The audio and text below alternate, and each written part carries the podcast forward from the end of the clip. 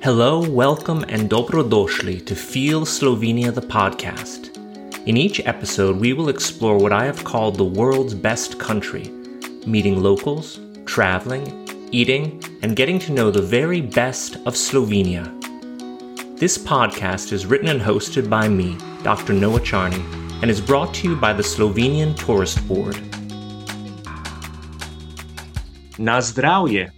That's cheers in Slovenian, and it's an apt opening for this episode, which is all about Slovenian wine. I'm such a fan, I even wrote a book on it.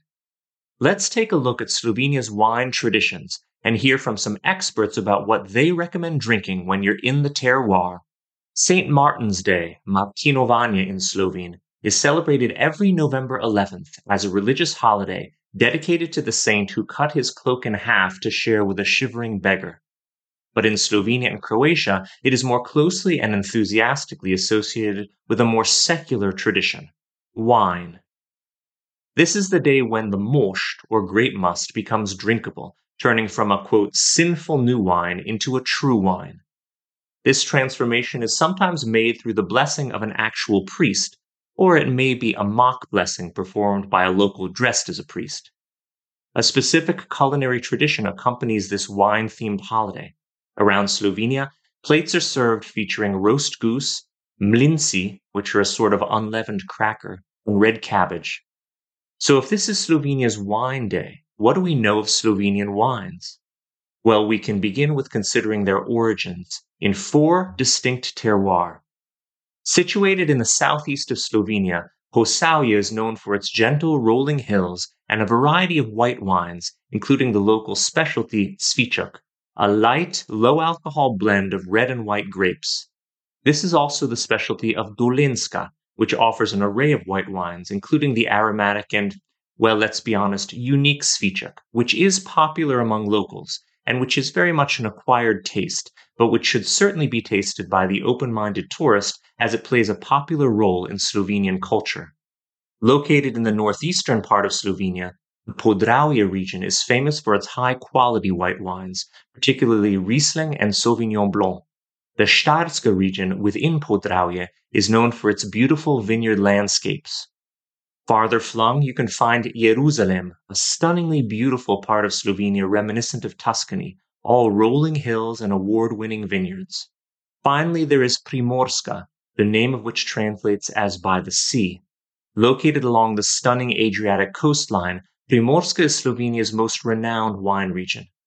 It includes the subregions of Goriška Brda, Vipava Valley, and the Karst. Goriška Brda, often referred to as, quote, Slovenian Tuscany, is celebrated for its crisp white wines and robust reds, while Vipava Valley is known for its aromatic whites, like the indigenous Pinella and Zelen grapes. The Karst region is famous for its indigenous Teran red wine, also called Refošk. I'm personally partial to Goriška Brda, having written a whole book about it and its famous indigenous white grape Rebula. You may have heard of orange wines. They turn orange through extended skin contact with grapes during the maceration process, and they were well marketed as a distinctive wine type. Rebula has been marketed as the gold wine, and was the most popular wine among Habsburg aristocracy as well as in Yugoslavia. It was Tito's favorite, and he spent more on Rebula than any other wine. My book is called Gold Wine, and it also tells the story of wine in Yugoslavia and Slovenia, which really comes down to one pioneer who kicked things off, Zvonimir Simčič. Zvonimir Simčič, Miro to his friends, is considered the godfather of Rebula an ancient grape indigenous to the borderlands between Italy and Slovenia, the heart of which is his native Goriška Brda.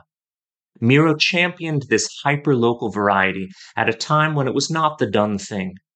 His peers and the authorities wanted to rip out the Rebula vines and plant international varieties of the sort that sold well abroad, for which there was constant demand Merlot, Cabernet, Chardonnay. But Miro held fast to his principles to the benefits of locality, decades before the concept of zero kilometer consumption or locavores had been established. He believed in the indigenous, historically relevant grape of his homeland, a grape so storied that it was mentioned by the leading writer on agriculture of ancient Rome, Lucius Junius Moderatus Columella. Rebula was the favorite white variety among aristocrats in the region during the Middle Ages and valued at the highest rate among wines under the 18th century reign of Empress Maria Theresa. We know this because in 1751 she introduced a new taxation system which taxed Rebula higher than any wine, red or white, throughout the Habsburg dominion. Rebula nevertheless fell into limited use in the first half of the 20th century. It was Miro who focused on bringing it back to the fore recognizing in it a rare white that has the complexity of a red and can be treated in an array of variations. It is thanks to Miro that Brda was chosen as the location of what was Yugoslavia's biggest winery, Klet Brda, which he ran for decades.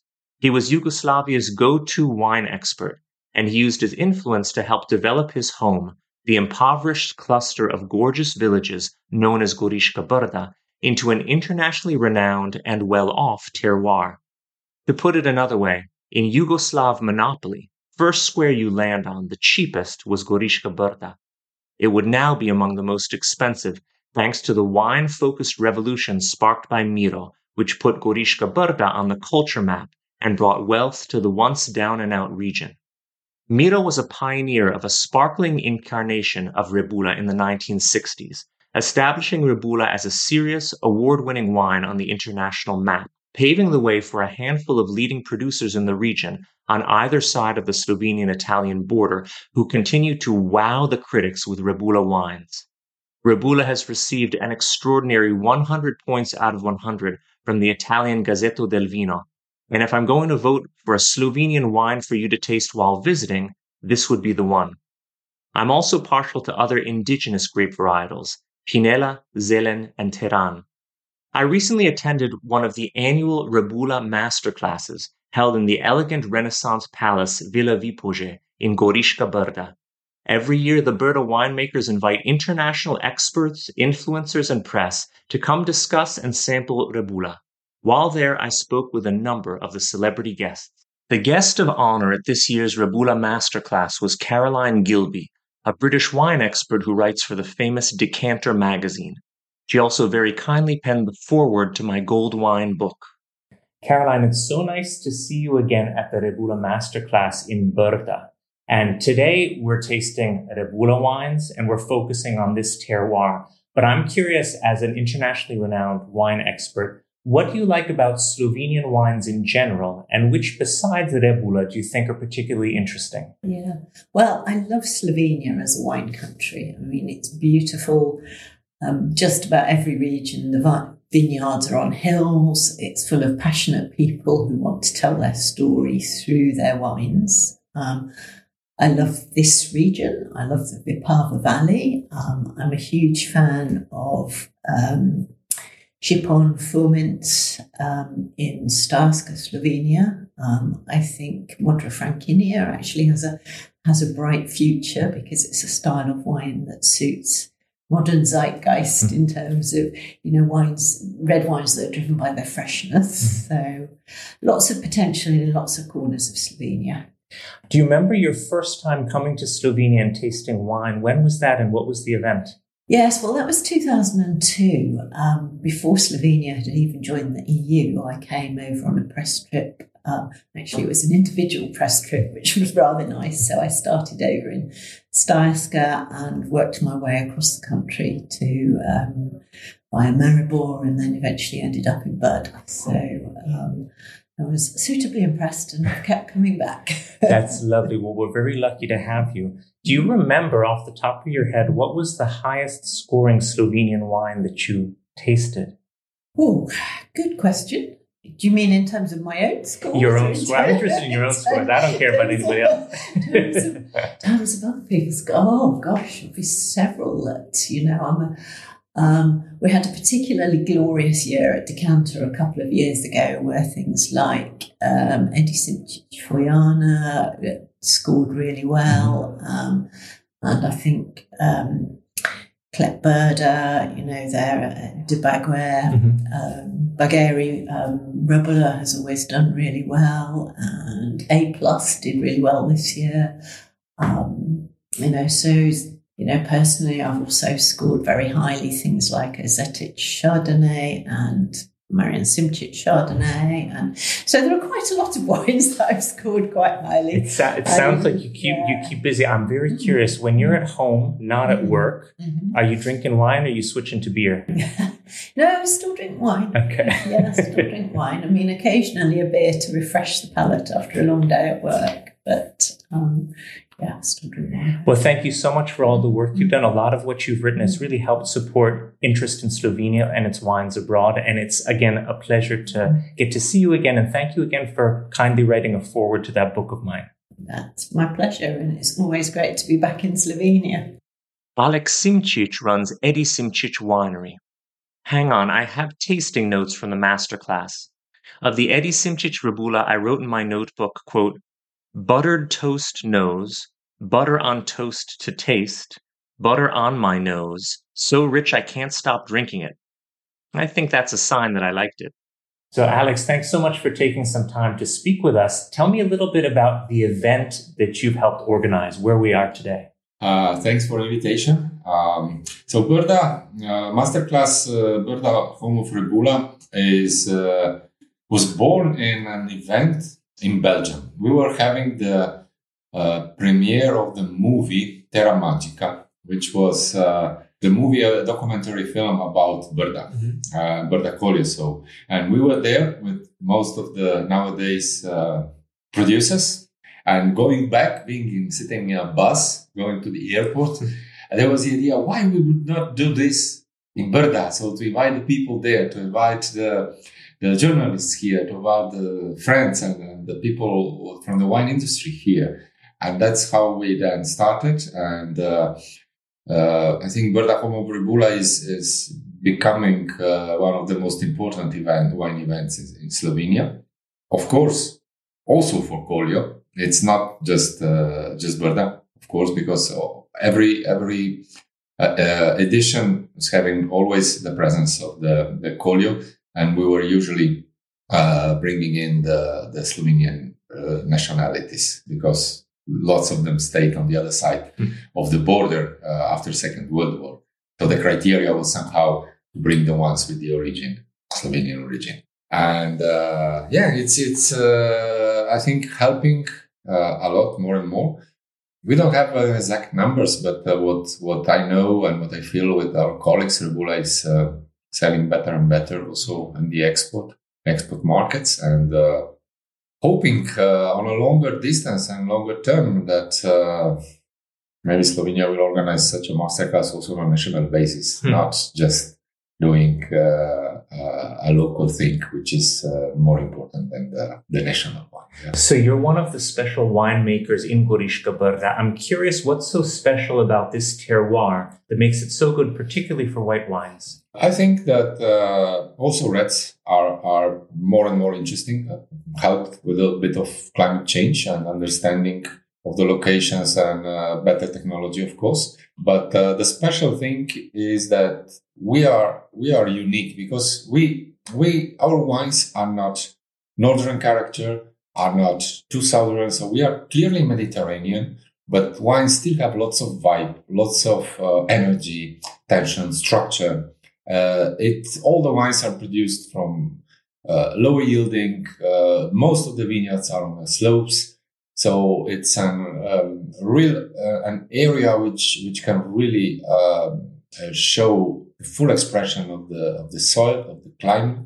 Very interesting longevity of the wines. In the afternoon, we will have a session with comparison mm-hmm. how the rebulas are aging mm-hmm. as well, but also the others. So also Sauvignon Blancs can age 10, 15, 20 years, Chardonnay. So that's that's something when you do the proper job. This area is really allowing you somehow no limitation on that. Yeah.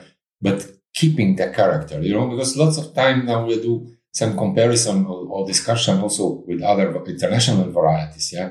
Where to put Chardonnay from Brda, where to put Sauvignon Blanc from Brda. Yeah. It's Brda Chardonnay. Yeah. It cannot be anything else. Now with more knowledge, with more uh, experience with the winemakers and all that, it's clearly said. Yeah, you put it somewhere in the tasting, it's Brda. And thank goodness that it's Brda because it's absolutely a wonderful experience to drink. And I loved your wine when I did the masterclass tasting. Yours was one of my favorite too. And I have extra special notes with enthusiastic adjectives in it. So thank you so much for your wine and for spending some time with us. You're welcome always. Come to Brda. Among Slovenia's Michelin starred chefs and household name celebrities, we can count Tomaž Kavčič. His top restaurant, Grad Zemono, is a Michelin favorite and he also runs Kruh in Vino, Bread and Wine, a bistro at Villa Vipolže, where he is catering the Rebula Masterclass. He is known for playful twists. For instance, midway through lunch, he appeared with waiters carrying fishing rods from which hung chunks of smoked trout, one for each guest to grab. I began by asking him what he likes about Rebula and what he recommends as a wine pairing. Uh, Rebula Look, Rebula has a lot of advantages over other wines freshness and likability. It's something we're always looking for. The pleasure when you drink a glass of wine should call you to drink another glass. We could talk about wine for two or three hours, but if the first glass doesn't invite you to have a second, then it's no good. Rebula always invites a second glass. It has a freshness and minerality that echoes the soil, the terroir of Brda. I'd say that it's got an eternal quality to it. It's always been with us, and with us it will always remain. I'm a big, big fan. What about when you cook with wine, when wine is an ingredient? Good question. Let me give you an example. We have a sauce, a reduction. We begin with 9 liters and reduce it until we have 1.5 to 2 liters. We reduce over the course of three days. We researched which wine would reduce best, Believe me when I say we must have tried 10 different wines, and we ended up with only the good one. Wine is integral to cooking and has to have the right structure. It depends what you're looking for when cooking. It's so important with cooking too. Heaven forbid that you follow the stereotype of using bad wine for cooking. You've got to cook with a specific good wine. I choose wine for cooking with a focus on which varietal I'll use. Don't use bad wine for cooking. Today we're here to celebrate Rebula, but I'm interested in which other indigenous wines you'd recommend. Certainly, each region has their own indigenous varietals. Rebula is at home in Brda and Vipava Valley. Vipava is also home to Pinella, Zelen, Pokalca, and some lesser known varietals that are very interesting. I really like to support our indigenous ingredients because indigenous produce tells the story of the territory. Close your eyes and you'll know where you are. That's what I like about your food. You take us on a journey. Tomaž, thank you for speaking with us, for your cookbooks, and for your food. The same to you. Thank you, and congratulations on your book. Maja Pečarič is the 2023 Vinska Kraljica, or Queen of Wine. It's effectively an ambassadorial role. She gives talks, attends events, and otherwise tries to highlight Slovenian wines both at home and abroad. And you really have to know your stuff to be crowned queen. Maja, this is very exciting. You're the first queen of wine I've ever spoken to. Can you tell me about your role as Vinska Kraljica, Queen of Wine? How did you get this title and what does your work entail? I needed to go to the contest uh, where you need to show uh, how good you you are capable of promoting wine mm-hmm. of Slovenian wine and Slovenian uh, as a small boutique wine country uh, you needed to know um, a lot about uh, laws and uh, agriculture and uh, bonton, or how do you mm. say? Etiquette. Yeah, yes, and uh, speaking in another language and so on. So it's not just about wine, it's a, a whole package. So tell me about wine in Bela Krajina. Are there any specific wines that are unique to that region or any grapes that I should be sure to try if I were to travel there? Yeah, Bela Krajina is known for pretty much uh, red uh, wines like uh, Modra Frankinja, which is Slovenian authentic variety. Then uh, Modra Žametovka, it's also authentic variety, and it's also the oldest wine in the whole world. Really, I hadn't heard that. That's not one I'd even heard yeah, of. Yeah, but it's not in Bela Krajina; it's in Maribor. Okay. Uh-huh. oh, that's the that's the grape varietal that has the oldest yeah, grapevine in the world. Uh, ah, yes, okay. Uh, Modra, Modra Kavčina or um, Žametna Črnina. And what kind of wine do you like to make?